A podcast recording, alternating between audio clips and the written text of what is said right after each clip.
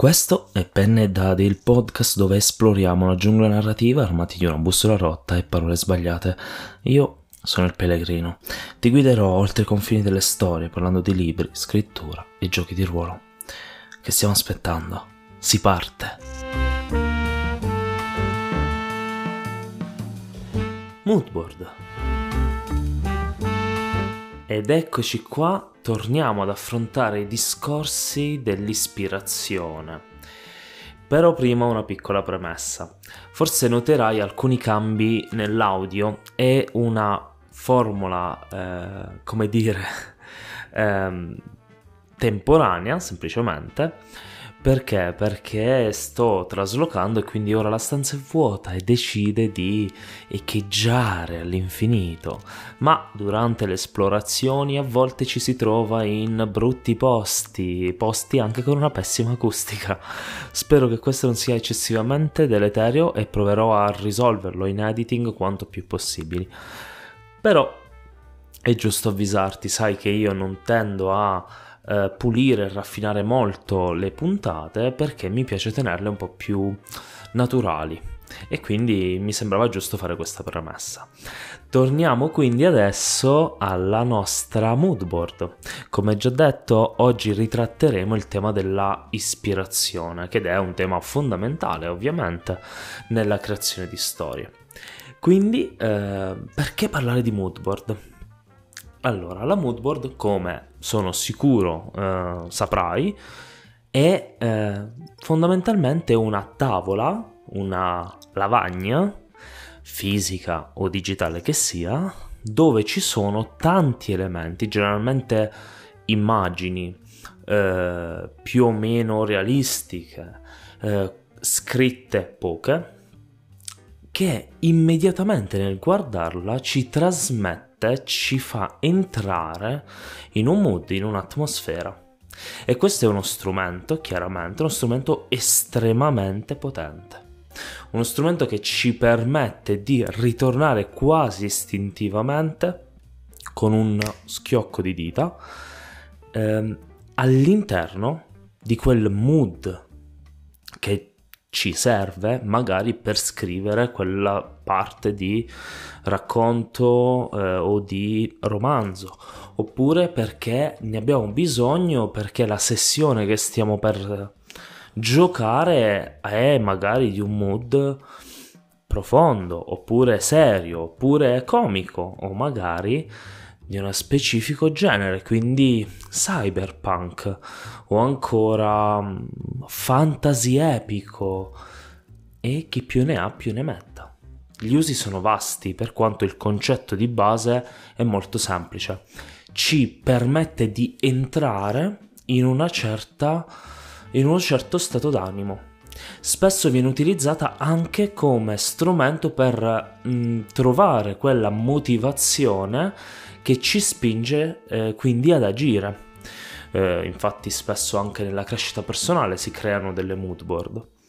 Ma qui trattiamo di storia, quindi esploriamo questo, come dire, questo costone. Ecco. Allora, partiamo dalla scrittura. Eh, anzi, partiamo da il re indiscusso, la piattaforma eh, regina delle moodboard eh, nel 2023, che è quando stiamo registrando questo podcast. Sto parlando ovviamente di Pinterest. Probabilmente sai cos'è, però è sempre meglio essere chiari, no? Quindi Cos'è Pinterest? Pinterest è questa piattaforma di immagini fondamentalmente dove ci sono un sacco, un sacco di immagini di ogni tipo, anche video in realtà, da disegni a illustrazioni, a concept art, fino a foto, eh, oggetti, eh, design, c'è di tutto. Non sono per il libero uso, chiaramente sono è una piattaforma dove mostriamo, quindi magari potrebbe essere considerata una piattaforma di uh, vetrina, spesso e volentieri per alcuni artisti, come lo è per esempio ArtStation. Ok. Però cosa fa Pinterest di così utile per noi? Pinterest come utente può essere utilizzata per creare delle bacheche. Queste bacheche sono semplicemente delle raccolte a cui noi diamo un nome, quindi probabilmente un, argomen- un argomento o un tema, e quindi sono fondamentalmente delle mood board. O in alcuni casi possono essere dei, uh, delle box dove prendere direttamente dei concept. Uh, io ho per esempio una, una bacheca, credo di avere una ventina di bacheche, forse anche di più su, su Pinterest, uh, una delle quali ha, um, si chiama Creatures, Fantasy Creatures se ricordo bene, dove ci sono tantissimi design di creature fantastiche e a volte prendo ispirazione da questi design per creare le mie creature per le mie sessioni. Quindi in questo caso non sarebbe una mood board, ma sarebbe un diciamo un, una box ispiratrice, mettiamola così. Bene però, noi qui parliamo di mood board oggi. Passiamo un attimo alla scrittura. Come può essere utilizzata questa, uh, questa questo strumento, questa lavagna dell'atmosfera, questo, eh, questo tavolo di ispirazione, no? Eh, nell'ambito scrittorio. Non so, magari ti capita che di star costruendo una routine, scrittorio ovviamente, e allora sei lì e diamine non riesci a entrare nel flusso perché sei distratto, perché c'è la bolletta da pagare, perché c'è il casino fuori, per qualunque motivo. E questo ti porta a perdere tempo, passami il termine. Mentre con una mood board ti basta un attimo per guardarla, dargli, dargli tempo di diciamo penetrare dentro di te e rientrare in quel mood è come se accorciasse i tempi, oltre ovviamente a ispirarti anche con dei singoli elementi. Ecco, va a creare fondamentalmente un immaginario, eh, un immaginario che ci influenza e quindi influenzandoci riesce a ehm, portarci lì dove ci serve essere per scrivere la nostra storia.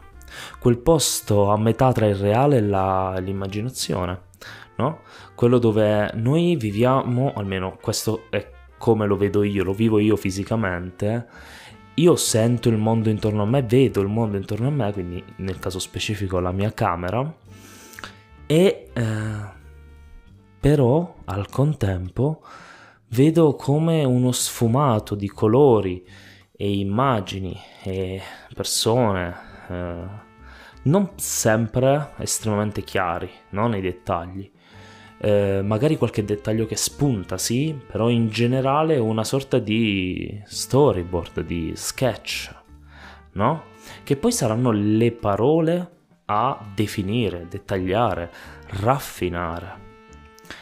Ecco, in questo modo la moodboard mi ha aiutato a impedirmi di perdere tempo quando avevo bisogno di essere molto concentrato o di entrare velocemente in uno stato di, uh, di ispirazione.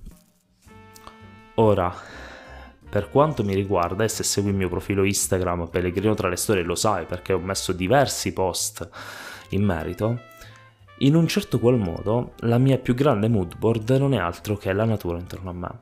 Quindi se mi posso immergere in un parco, in un angolo di verde di qualunque tipo, eh, anche in realtà in quelle stradine meno battute della città eh, mi ispira tantissimo, mi mette immediatamente in un mood molto creativo. Ed è in un certo qual modo una mood board, una mood board non controllabile, e questo è la pecca, ma anche sorprendente per lo stesso motivo. E però possiamo creare la nostra mood board, quindi ripeto, Pinterest è uno strumento molto semplice, molto rapido con cui farlo. Ovviamente necessita di una connessione.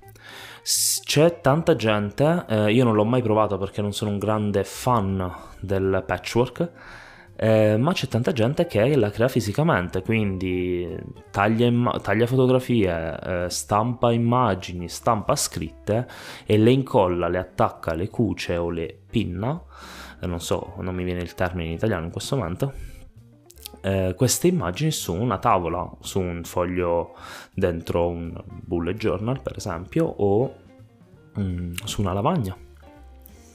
E quindi eh, ci sono tanti metodi per farlo, ma fondamentalmente è appunto questo patchwork, potremmo dire, di immagini e ogni tanto di scritte, ripeto, però è una cosa meno forte perché pretende l'occhio la scritta, pretende l'attenzione. Invece la moodboard funziona quasi in modo passivo, anche se non prestiamo attenzione alla singola immagine, riesce a trasmetterci attraverso i colori, le forme, la geometria, la psicologia delle forme e quindi noi immediatamente entriamo in uno stato senza dover prestare attenzione, questo è importante. Però, per quanto sia vero per eh, il mondo scrittorio magari può essere meno intuitivo per quanto riguarda il gioco di ruolo. E quello di cui ti voglio parlare è proprio questo adesso. Perché per me, per esempio, è stata tremendamente utile, tremendamente, eh, proprio in ambito del gioco di ruolo, più che in ambito scrittorio, dove ho più controllato, imparato a gestire la mia ispirazione, quindi in un qualche modo sono sempre ispirato. Quindi parliamo un attimo di gioco di ruolo. Ho usato Pinterest di nuovo, quindi non starò a riperdermi in chiacchiere in merito. Prima un goccio d'acqua. Questa borraccia è fenomenale. Dicevo. E ehm, quindi non mi perderò in chiacchiere su Pinterest. Però recentemente, in questo diciamo inizio di estate in particolare, ho masterato un'avventurina di um, Not the End a tema genere cyberpunk, in particolare nella, uh, nell'ambientazione presente nel manuale base Singapore. Ora, il cyberpunk, come tutta la fantascienza in realtà, è un genere cui sono, di cui io sono affascinato ma poco conoscitore. Non, non, non, conosco tante opere, non sono un grande um, ricercatore di questo tipo di opere qui. Quindi ho una, come dire, banca dati personale interna, un archivio interno, no? Eh, meno forte. Ed essendo io un master eh, improvvisatore, eh, mi è molto difficile, mi è stato molto difficile, in particolare nella prima ehm, sessione, portare la, giu- la giusta atmosfera. Ora, fortunatamente con i miei eh, giocatori ho un ottimo rapporto e quindi questi, eh, come da nostra consuetudine, mi hanno dato il loro feedback a fine eh, sessione o il giorno dopo ovviamente. Questo ci ha portato a una cosa importante, a farmi sentire eh, che era venuta meno uno dei miei punti di forza, ovvero sentire il mondo dove i personaggi si muovono. E questo ho pensato, ho pensato, ho pensato e proprio grazie a uno di questi giocatori, Mattia, se stai ascoltando sei tu, e proprio su suo consiglio ho creato, ho cercato immagini eh, a tema cyberpunk ovviamente su Pinterest e ne ho creato una, una moodboard per l'appunto. È cambiato da così a così, nel senso che eh, il, il semplice ehm, mettermi davanti eh, una carrellata di, beh, direi, tante immagini eh, a tema cyberpunk mi ha dato quel, quella ispirazione sottile in alcuni casi anche più che sottile in realtà, però quell'ispirazione sottile che mi ha permesso di ricrearmi un immaginario mentale e che ho potuto, potuto portare come master al tavolo. Ovviamente questo vale anche per i giocatori magari, perché anche se spesso meno l'autoritas di eh, lavorare sul mondo, però ciò che ci riguarda può essere importante, quindi creare una moodboard sul nostro personaggio può essere importante. Vabbè, ma questo magari ne parleremo in un episodio apposta. Quindi, dicevamo, ho creato questa moodboard e sono riuscito così a uh, crearmi un immaginario mentale sufficientemente forte da uh, riuscire a improvvisare un mondo eh, che dava l'impressione di essere vivo e soprattutto dava le vibes del cyberpunk, per quanto Singapore in sé abbia delle differenze col classico cyberpunk, ma questo diciamo ci interessa fino a un certo punto. Poi, in particolare per il mondo del gioco di ruolo, io creo una moodboard diversa. Potremmo chiamarla moodboard anche se non sono sicuro. Fatto sta che non è altro che un insieme di note. Di note nel senso di, di parole scritte, no? E l'ho fatta per esempio tempo fa per eh, una nostra sessione di Leggenda dei Cinque Anelli, sempre dove facevo il master, dove cambiavamo scenario. E questo scenario sarebbe stato nuovo, sarebbe stato diverso e volevo far sentire questa diversità pur mantenendo una coerenza interna nell'ambientazione del Rokugan, che è l'ambientazione della Leggenda dei Cinque Anelli, un'ambientazione di stampo asiatico, diciamo di ispirazione asiatica. Quindi ho iniziato a creare una lista di parole legate all'ambientazione, alla regione che ehm, saremmo andati di lì a poco a visitare e questo mi ha permesso di improvvisare usando delle parole chiave e avendo una mood board mentale perché l'ho creata camminando in giro per dove vivo ora, ovvero l'Abruzzo montano.